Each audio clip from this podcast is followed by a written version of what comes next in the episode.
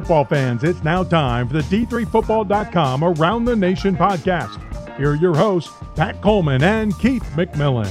And welcome to our Week 3 preview podcast. I'm Pat Coleman of D3Football.com, and this is where my podcast partner, Keith, and I get together to take a quick look at the games coming up this weekend. Plus, there's a lot of news to get caught up on, so we have a, a lot to discuss on this Friday podcast. Keith, you want to jump into it?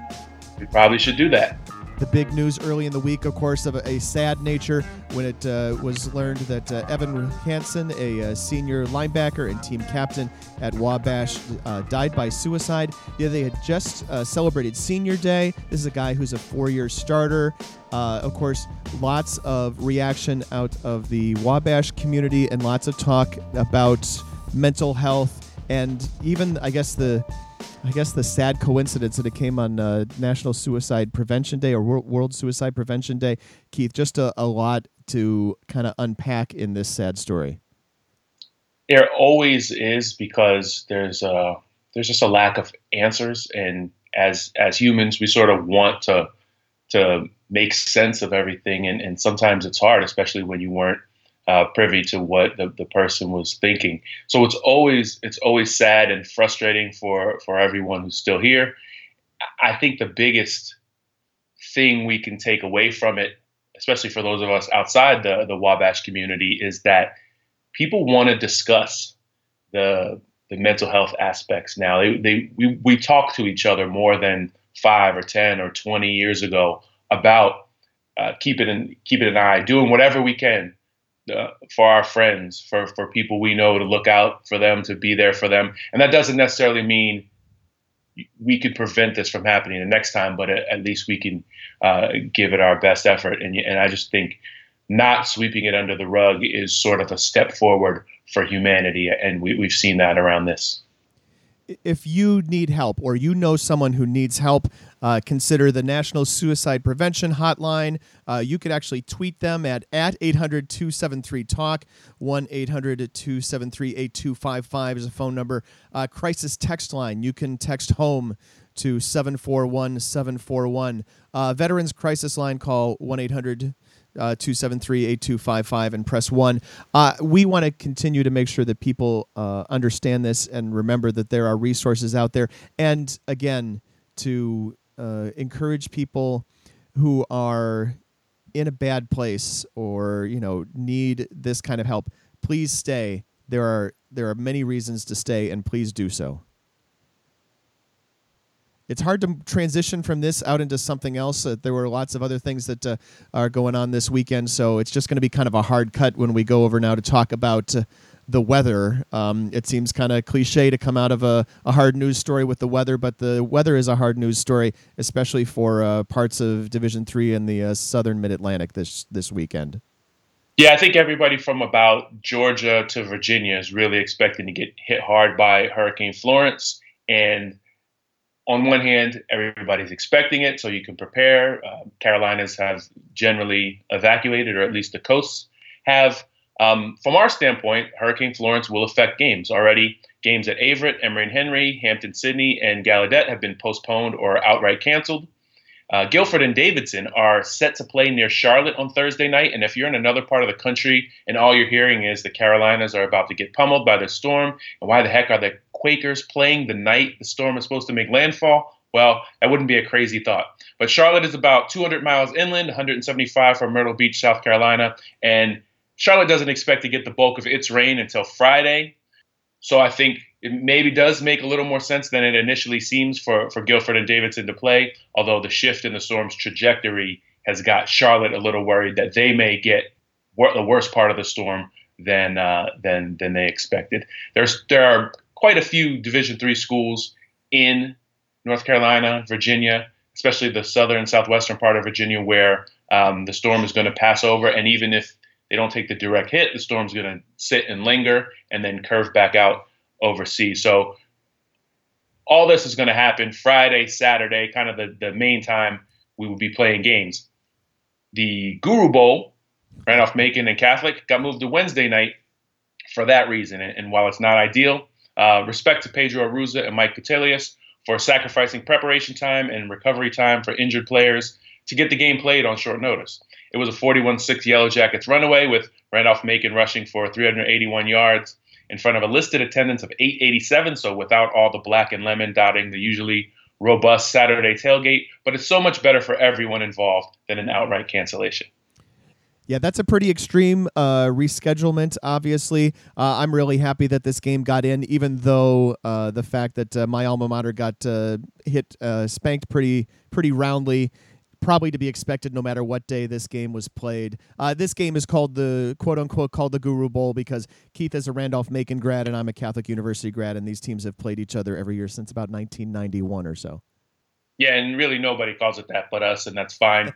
um, it, but it is you know, it's relatable in the sense that teams across the country have uh, conference rivalries and non-conference rivalries that that didn't start out as natural rivals, but they've just played each other close over time and sort of um, been good or or not so good around the same time. So the games are usually competitive, although this one was an exception, and uh, that's why we uh, that's why we always talk about it. In this case, it's that it's just nationally significant because I don't can't think of a time I've ever seen a game moved from Saturday to Wednesday, but uh, Central Virginia expecting to get hit badly by the storm, not knowing exactly when it's going to hit, but knowing it's going to be Thursday, Friday, Saturday, raining, and even though you have turf, it's just terrible time to be out there if lightning is involved.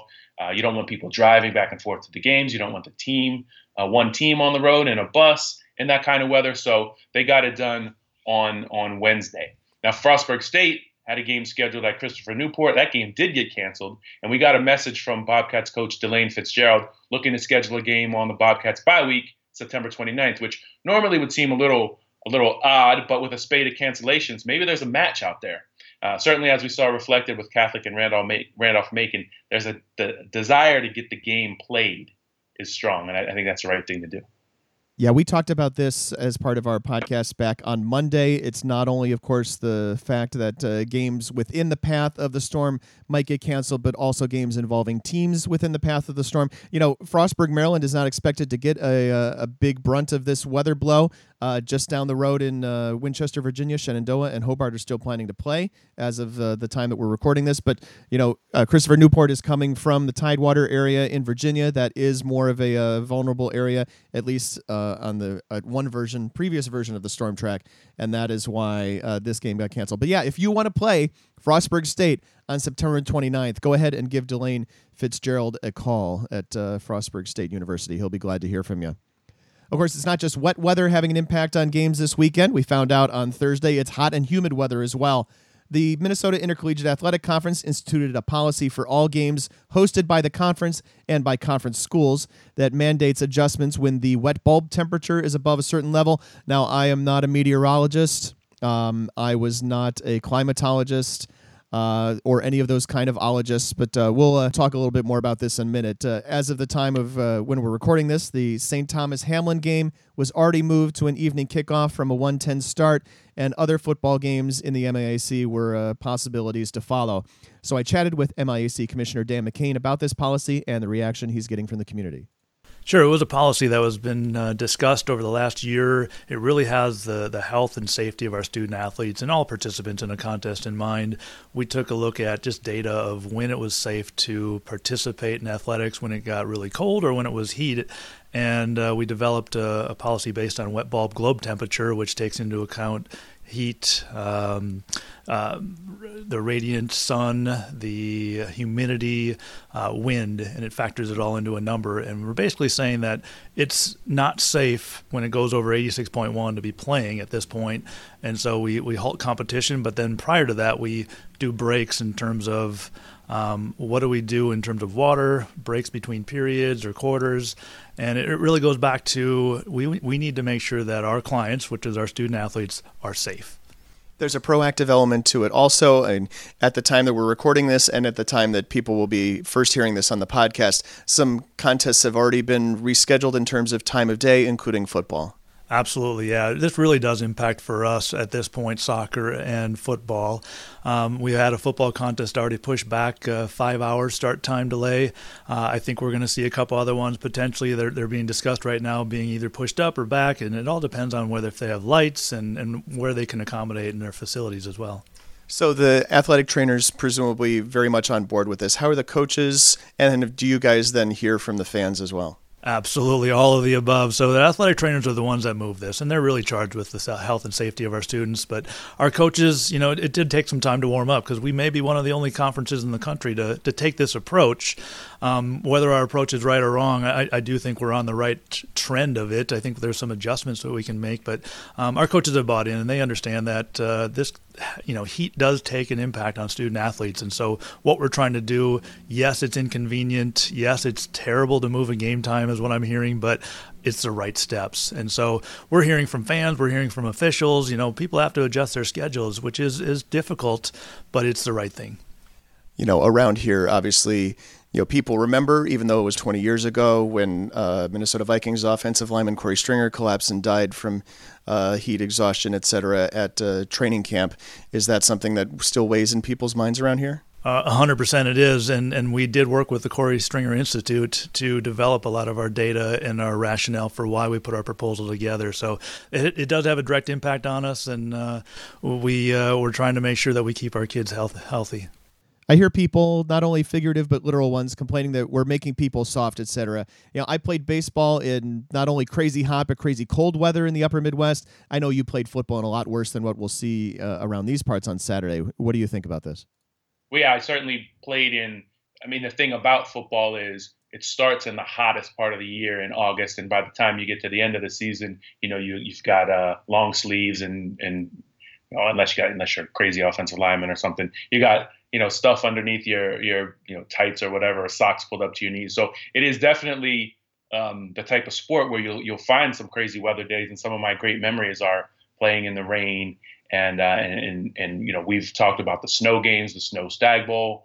Uh, there was a snowy semifinal game, North Central and Mount Union. That's one of my great memories of a, of a game that I covered. So I mean, weather can become a big part of it, but it's also it's college. Like let's let's applaud the MIAC for being smart, for using all the knowledge available to make sure the most fun day of the week doesn't become a tragic day of the week. We don't really get any credit for harm prevented or for lives saved because we'll never know what effect these guidelines have in the future.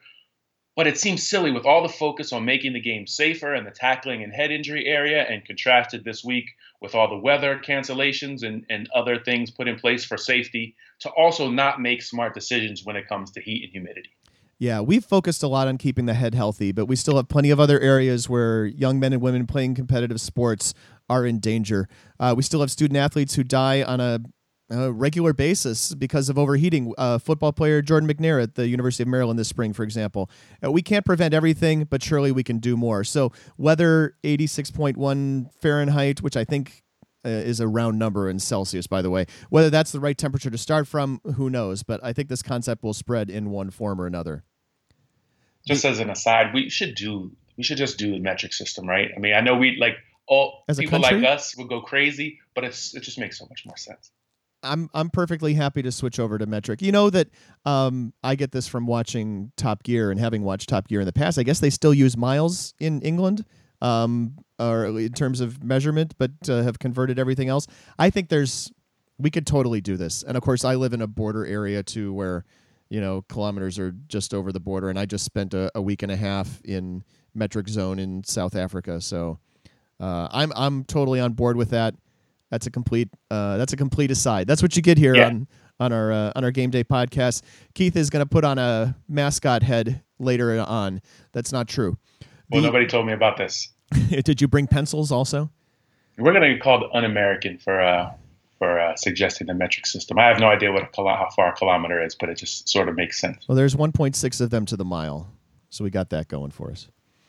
The uh, New England Small College Athletic Conference kicks off this weekend as well, and perhaps this is apropos for a conference which doesn't participate in the playoffs, doesn't even play non-conference games, but uh, they'll be doing kickoffs in a non-standard way as well.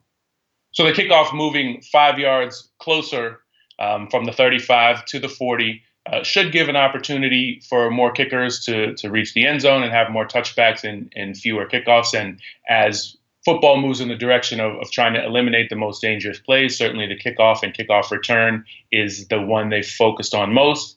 And for old folks like us who remember being um being the wedge buster or, or at least putting the craziest guy on the team on on kickoff team and sending him down there. There'll be fewer of those, but again, we're, we're smart people here. We have data that tells us which what's most dangerous. So you'd expect actually a conference like the NESCAC to be out in the lead on this. Um, the question though is, do are there many kickers in the NESCAC who these five yards will help? Will they will they you know will they still kick off 60 yards from the end zone? It'll be interesting interesting to see what kind of net effect it has as far as fewer uh, live returns and, and increased touchbacks. I do not have the research department available to uh, look into that for us. I suppose we could go through each NESCAC box score from last year and try to determine where kicks landed. Uh, this is an experimental rule. It is approved by the Rules Committee. It only affects these 45 games since the NESCAC plays in its own little. Um, sandbox is the term that's used, and I apologize if that's uh, somehow offensive to somebody, but that is where it, it's it's in a walled garden. They're just not playing any of the rest of us. Forty-five games out of the uh, twelve hundred and fifty. I'm not sure if that provides a legitimate uh, data, data sample. But uh, we will see at the end of the season what that looks like. They kick off this weekend. And as the format of this podcast is still gelling, I'm gelling like a felon. Some weeks will be pretty newsy, like this one, and we'll have a lot to talk about. But uh, the goal is still to get you ready for the upcoming weekend's games, and we will take a look at the big games, other interesting games, and a random game. But before that, we'll have an interview with Tom Journell, the head coach at Carleton, and we'll do that when we come back after this. And I'd like to take this time to mention that the D3Football.com Around the Nation podcast is currently sponsored by nobody.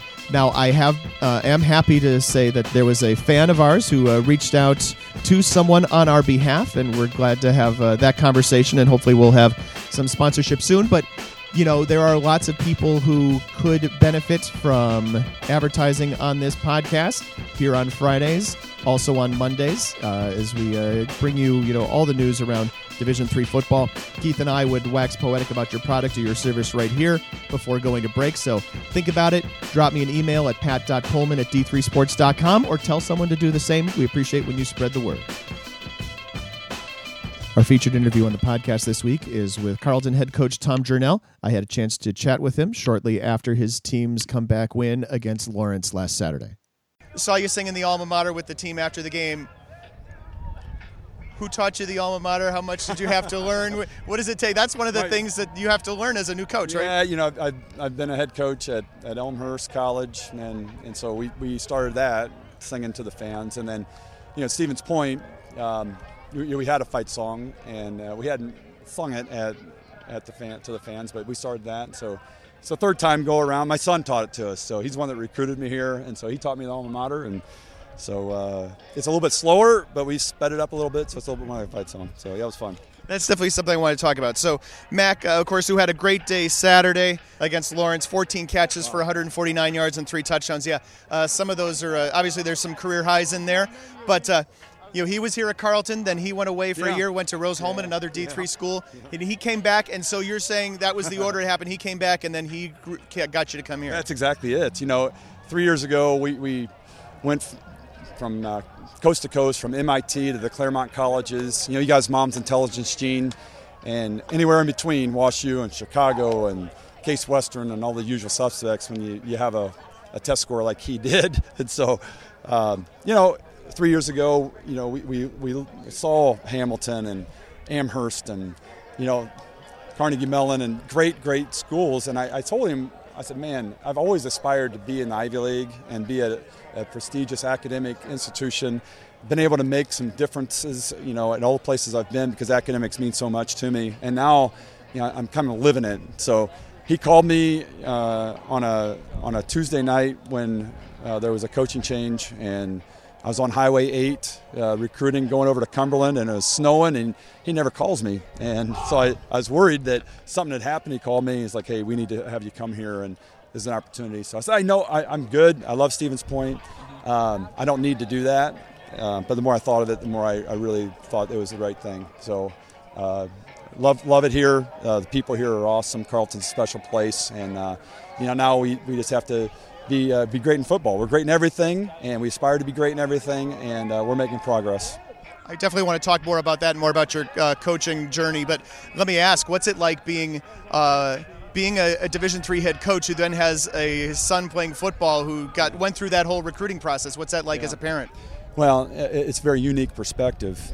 And meeting with families, uh, I have that perspective, and that he left, and I want him to st- stay here. He, he was an engineering guy, and um, he didn't get into MIT, and that, that, was like devastating to him. But I was like, you know, there's 11 other schools that are awesome, and so he, he was here, and he really wanted to chase. He, he did, had a great freshman year, but he really wanted to chase, you know, um, the engineering piece. Um, my dad had just passed away, and uh, he had asked him to um, you know, consider Rose-Hulman, which is a great school. Jeff Sokol is a close friend of mine, so we went down there last year and um, fell in love with it. And so he went there and he played and did a heck, heck of a job. And, and Rose-Hulman's a great place, but um, you know, he, he just he, he, he wanted to continue to, to explore the liberal arts and. He, he was so narrowly focused in the engineering that he's like, you know what, I, that's not what I want to do. So Rose-Hulman and Carleton are both on the same academic calendar, and that we're on trimesters. So it worked out that he was able to transfer back here. But I, you know, he, he wanted to transfer back to Carleton. I'm like, no, stay at Rose-Hulman. That's a great school too. I want you to stay there and just hang in there. It's like, you, where else are you going to transfer, son? So it gave me an unbelievable perspective on transfers. Gave me a, bit, a different perspective on uh, looking at schools and recruiting, and then also retention. So unbelievable journey. I, I saw one game in two years, and now I have a front row seat, so it's pretty special. for his last two years uh, in a Carleton uniform. Uh, you have been in a position where you've been a head coach at uh, a good school in a uh, in a Division three power conference, and then at a state school, and now at an elite school in what is also in football, especially a Division three power conference. That's a very wide range of experiences for you. It is, and every single one of them has been awesome. And it started at River Falls with John O'Grady, and I was there 15 years with Kevin Bolus. And um, you know, you just never know when where your path is going to lead you. You know, and I, I, had, I had a brilliant experience at Elmhurst College, and Paul Krohn, who, who hired me there, uh, one of the greatest human beings that uh, you know on this face of this earth. And yeah, you know, you, you have such great relationships, and the, the, the hardest thing is leaving that, those relationships that you build. But uh, every every place I've been, I've, I've loved. Point, um, you know, Daron Montgomery hired me. He was at St. St. Anselm now, and holy cow, what what a tremendous, tremendous journey this has been. And you know, you, you think that you can just stay at one place, and uh, I, I definitely could have, but uh, I, I really feel at peace and really feel this is my best fit, just like a, a college student looking for their best fit. So, amazing school, um, easy to recruit to because there's so many positives. You can't run out of, of, of things to sell because the alumni and, and, and the,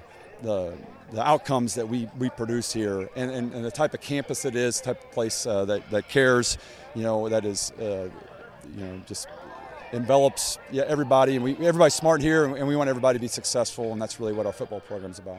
Uh, we're talking shortly after your team's 44 to 23 win against Lawrence on Saturday. Um, you say it's easy to recruit here, but of course it's hard to get kids in here. So while you have a lot to sell, you have a much more limited uh, body with which to get it, and they're kind of spread all over the country. They're all over. It's national. You have to scour the earth and, and find the people that want a Carleton education that um, you know are, are unique, that uh, are brilliant academically, that want a liberal arts education. So you have to go coast to coast. Should we go? We go worldwide. You know, and you, you try you try to find people that are, are uh, you know gifted and, and everything, and they're out there, and you, you have to go from coast to coast. You can't stay. We, we, we wrap our arms around Minnesota, and you know I've recruited Minnesota for seven years when I was at River Falls, so I have a lot of relationships here. It starts here in our backyard, and, and we have to continue to build those relationships in Minnesota, Wisconsin, Chicagoland, and then you know, we do have to go to California. We do have to go to the East Coast uh, and find people uh, at the Ivy League camps and at all the one days and, and, and the elite camps and, uh, and position ourselves. So once they know about us, because um, a lot of people don't know about Carleton around the country. Once they know about us, it's like, holy cow, this is unbelievable. And then once they come and visit, it's really, really hard not to come here.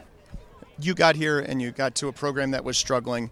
What was like the first thing that you wanted to change when you got here on campus? You know, it, they, they've recruited really well. We just have to continue to build on that, and uh, you know, we, we've just built on what the previous staff has done and, and what Bob has done. He's, he's a great man and done really great things here, and, and a man of integrity. And you know, sometimes a change is, is necessary and energy. It, it's it's not like I'm doing everything right and he did everything wrong. It's it's just different. It's a change. So um, you know, we're going to do what we do, and you know, it's built on a foundation of, of, of unbelievable you know trust and unbelievable family and attitude and investment and, and stacking W's every single day. So that's that's you know culture wise, you know, it's our brand. Um, not not saying that the previous staff didn't have the right brand. It's now just ours. It's different, and uh, guys just keep working. They keep stacking sometimes in those situations there are kids on campus who you can kind of re-recruit and bring back to the team. Is that was that a situation that you well, could take advantage of? No, I, you, you, know we, we, would love that. You know we, we just have to, we have a lot of great players. We just have to get more of them, and there's there's kids on campus that you know might. So we, we are going to have some open tryouts and. Uh, walk-on deals this next week just to have more more people. So if, if they are interested, you know, rugby is really really popular here, and uh, if somebody's interested in playing both, we're interested in having them come out and help us. And maybe they're a high school player that, you know, they've been here and they, they kind of miss it. So we're going to scour Carleton College and see if there's anybody out there that wants to continue playing this great game. You guys are up uh, 20 to nothing uh, late in the second quarter. Uh, you know, obviously uh, Lawrence battles back into it. 23 to 20 lead, and then at three o'clock on the dot, the sprinklers go off. And uh, from that point on, you guys outscored yeah. them 24 to nothing. Yeah, I, it, it, couldn't have come at a better time. So whoever turned those on, um, we were all upset, but I was like, no, this is the best thing that can happen. Hey, relax, calm down. So I think the targeting call was the turning point in the se- in the first half. That momentum changed, and all of a sudden, you know, we started, you know, making some bad mistakes. Because it was just like four and a half minutes left when that I know, happened. I know it, and all of a sudden we, we get them back in the game and give them credit for battling and end up being a, a barn burner. And you know, we're just like, listen, just relax. We're, we're fine. We're prepared. We're ready to go. Just one play at a time. And, uh, you know, it, it, there for a while, you know, I was like, holy cow, people are wondering, hey, are we going to get this monkey off our back? We haven't won in a long time. Yeah. And, you know, it's that attitude of, oh, here we go again. Yep, bad things happen and they keep happening. It's a downward spiral. So for us to battle back with that adversity and uh, to finish the game like this, really proud of them. All right, so you played the Book of Knowledge game last week. That all pales in comparison to what you have coming up. You've got St. Olaf and you've got the GOAT Trophy, and the winner of the game has a pretty cool tradition they get to do at the end of the game. But, uh, you know, obviously, St. Olaf is a pretty good team. They're probably a year or so ahead of you guys on the rebuild track.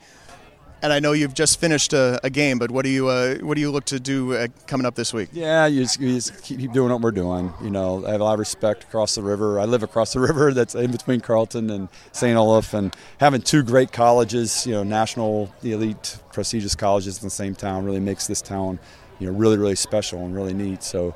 A uh, ton of respect for everybody over there. They do a tremendous job. Should be a heck of a game, and uh, we'll enjoy this. And then tomorrow we'll uh, you know, take a look at film and, and then we'll come up with a plan. And I'm sure it's going to be another one of those, you know, great Carleton St. Olaf games.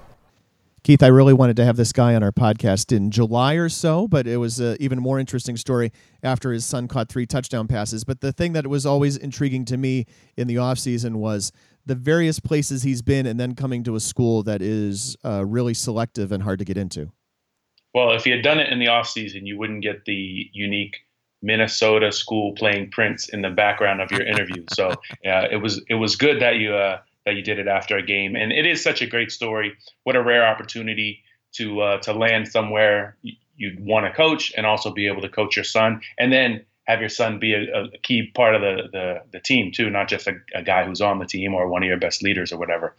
You know, it might seem odd in a football context to move from uh, River Falls to Elmhurst as head coach. To Stevens Point, so Carleton, right, for longtime followers of D3, seems like uh, the trajectory was going up there, and then uh, it's a bit of a step back. But a lot of us make job decisions based on what's best for our families or to spend more time with our children. And when we heard him explain it, you can't help but feel good for him. And uh, and as a big takeaway from that interview, especially for any young person listening, a player, someone recently graduated from college, you never know where your path is going to lead His team plays St. Olaf on Saturday. That's a game that could well be affected by the the heat and humidity as well. So we'll know more about that. But that's a great little rivalry, like I mentioned in the interview. Uh, but the uh, the details on that is the winner takes the goat trophy, and the winning team walks from the campus uh, where the football game is held down into the uh, center square in the middle of Northfield, Minnesota. And there's a uh, pedestal that has an eagle uh, statue or sculpture on the top of it. And they turn this eagle to face the campus of the uh, winning football team. That's one of the cool little uh, rivalry traditions in Division three football that not a lot of people know about that's a game to watch this weekend. But we're up to our six games to watch. And Keith, uh, I saw on uh, Twitter or Facebook, I can't remember, uh, that longtime listener, UMHB uh, fan, and fan of the pod, Chad Hammonds, compared this Friday podcast to game day for Division Three. I really love that description, so we're going to take that and run with it a little bit, throwing out to some of our correspondents around the nation. And we'll start by checking in with Adam Turer. This is Adam Turer with D3Football.com, coming to you from Cincinnati, Ohio. On Saturday, I will be just across the river in Crestview Hills, Kentucky, watching the number 16 ranked Wisconsin Platteville Pioneers take on the Thomas More Saints. This will be the last home opener of the D3 era for Thomas More, and one of just three home games for the Saints this season. The Pioneers also know a thing or two about being road warriors. Prior to traveling to Kentucky, they opened the season playing in Texas in Week 1. Mike Emmendorfer does not shy away from a challenge, and his team has responded early on. With their backs against the wall in the season opener at East Texas Baptist, the Pioneers reeled off 42 second half points to earn a 59 44 victory. The Saints also opened the season on the road, losing a heartbreaker to North Carolina Wesleyan in the opener, but bouncing back to earn Trevor Stellman his first head coaching win by defeating Hanover last week. Quarterback play has been a big concern early on for the Saints. The rushing attack led by seniors Javier Pitts and Luke Zajac is strong. The duo combined for 53 carries and 252 yards in the win over Hanover, but Justin Post has averaged just 222 yards per game through the air and 6.8 yards per attempt, tossing three interceptions to just two touchdowns. The Pioneers were caught off guard by the speed of ETBU in the first half of the opener. After a bye week and against a team not quite as athletic, the Pioneers will look to control the tempo of the game. Platteville does not want to rely on sophomore quarterback Colin Schutz to throw the ball 51 times, as he had to in the come from behind rally in the opener. The Pioneers also have a strong running back duo in Sean Studer and Bo Babich. Two balanced offenses against two defenses with plenty to prove after early season stumbles. This is a must win game for the Saints, probably the earliest must win game of any team in the nation. In front of the home crowd against a nationally ranked opponent, I look forward to seeing how Thomas More responds to the challenge. Pat and Keith, back to you. Thanks a lot, Adam. Now we'll send it out to Frank Rossi. From In the Huddle and D3Football.com, I'm Frank Rossi. In a game that just a week ago seemed like a definite lopsided affair in the making, the Brockport Golden Eagles host the St. Lawrence Saints after the two teams pulled 180s on Saturday in their Week 2 performances. After scoring just six points against Utica a week earlier, St. Lawrence thrived on offense behind a record setting performance from freshman quarterback Tyler Groshot's 446 yards passing and a 40 7 win against Norwich. St. Lawrence head coach Dan Puckhaber told the Watertown Daily Times this week that he, quote, thinks former Saints QB Mike Leffelbein is going to be a Hall of Fame quarterback and that Groshot, quote, does some stuff better than him. That's high praise for the freshman who needs to succeed Saturday to give his team a chance against the number four team in the country, a team that has given up just 14 points in two games. Yet, Brockport couldn't convert on offense numerous times in week two, following their 49 point win over Hobart a week earlier, leading to an eyebrow raising 13 7 win over the Ithaca Bombers. On top of the narrow win, the Golden Eagles lost their experienced tailback Justin Morrison to a leg injury for the remainder of the season following surgery scheduled for this week. Brockport offensive coordinator Steve Potter told me the loss of Morrison's experience and leadership this season is obviously a disappointing development for the team, but he touted the team's depth at running back, especially former Liberty University walk-on Zach Samborski and freshman Jala Coad, despite their lack of experience for the Golden Eagles.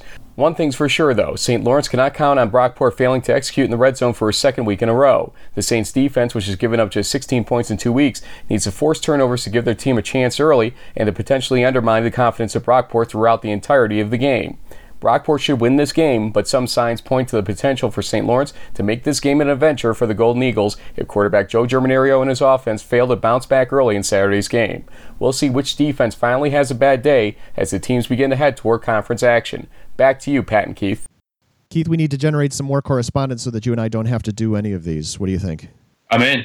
Back on the field this week, top ranked Mount Union facing Baldwin Wallace. Uh, Baldwin Wallace uh, looked good, obviously, in week one. Uh, Mount Union looked great in week one.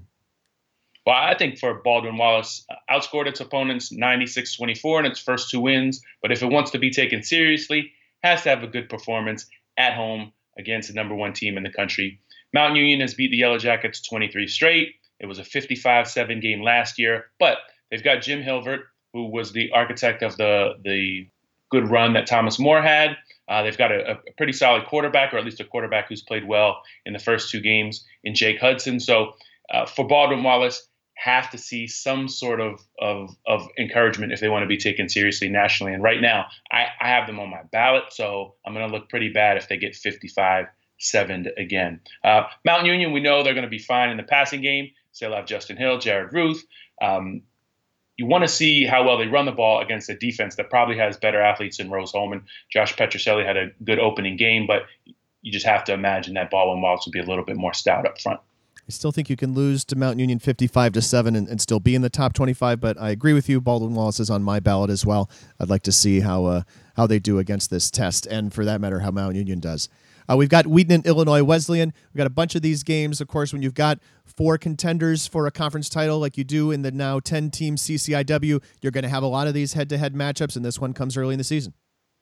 Yeah, Wheaton's coming off a bye, and Illinois Wesleyan coming off a last second loss, but one opened with an NACC team, the other with a team from the WIAC. So I don't know how instructive the results are, especially since Illinois Wesleyan rallied from down 31 16 to tie the game with La Crosse behind quarterback uh, Brandon Bauer.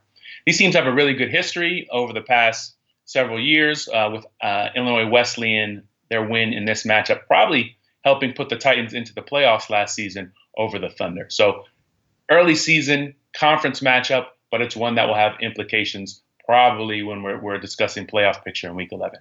Don't think the Thunder have forgotten how that game ended. If you've forgotten how that game ended, I will put a link in the bottom in the uh, podcast page for this. Uh, Centre at Hendrix is a game to keep an eye on as well. Uh, one of those games that should help decide the playoff bid in the Southern Athletic Association. One of the reasons that I'm always maybe uh, a little fascinated with the SAA is that its teams are pretty widely distributed in terms of geography. So their their champion could end up getting plugged in into all sorts of places in the bracket. It's a significantly different game if Miles Thompson can't go at quarterback for Hendrix. He left the game last week in the rain against Texas Lutheran in the second quarter, and his replacement threw for 20 yards on 16 attempts.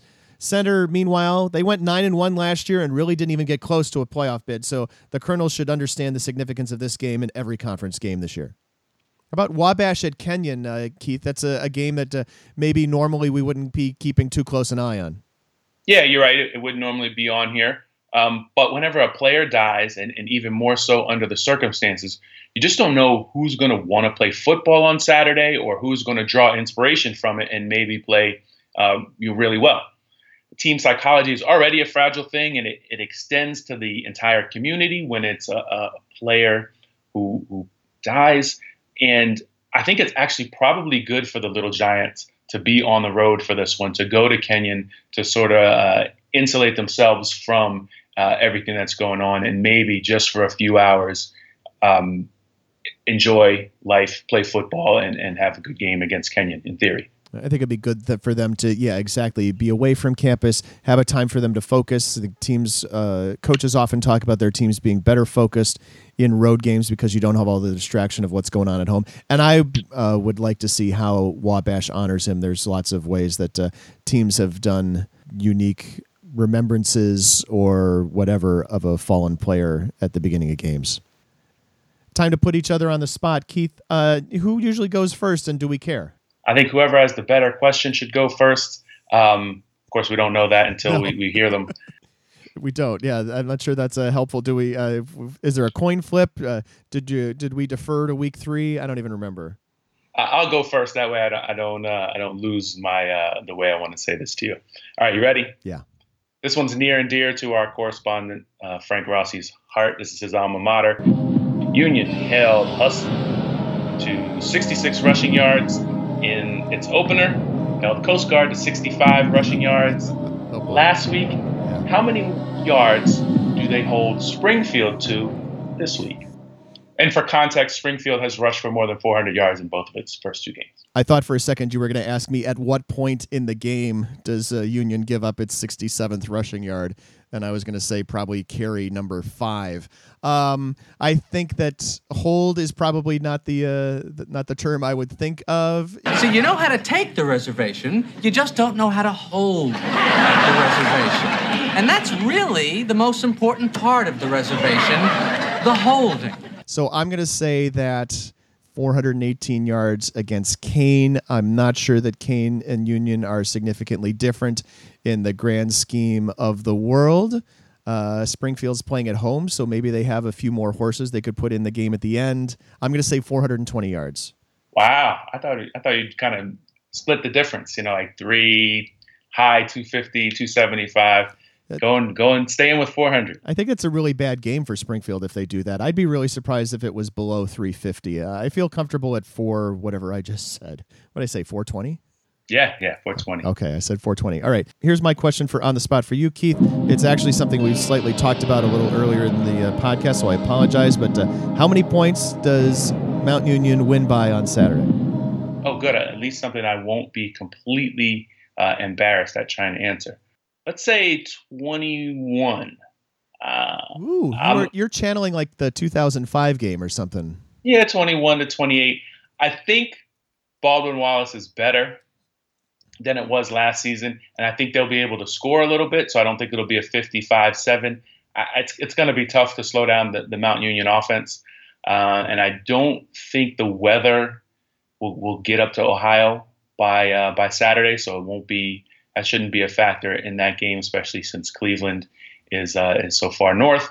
So uh, yeah, I said 21 to 28. I think it may it may be interesting for uh, for a half, may even you know early in the third quarter feel like it's a close game, and then uh, and then you know Mount Union pulls away, shuts the door. The uh, one of the games you could be channeling is a 25 to 20 loss to Mount Union by Baldwin Wallace in 2011, but they've had other even lower scoring games than that, and sometimes even in years where Baldwin Wallace isn't necessarily that good. Yeah, I mean, I mean the the big the last time it was somewhat competitive, at least for a half, was when um, D'Angelo Fulford and Luke Porman were were battling for that job when they were freshmen. Now the quarterback is a junior, so that was a couple seasons. All right, it's time to go to the random number generator. We've got 107 games still on the schedule for Friday and Saturday.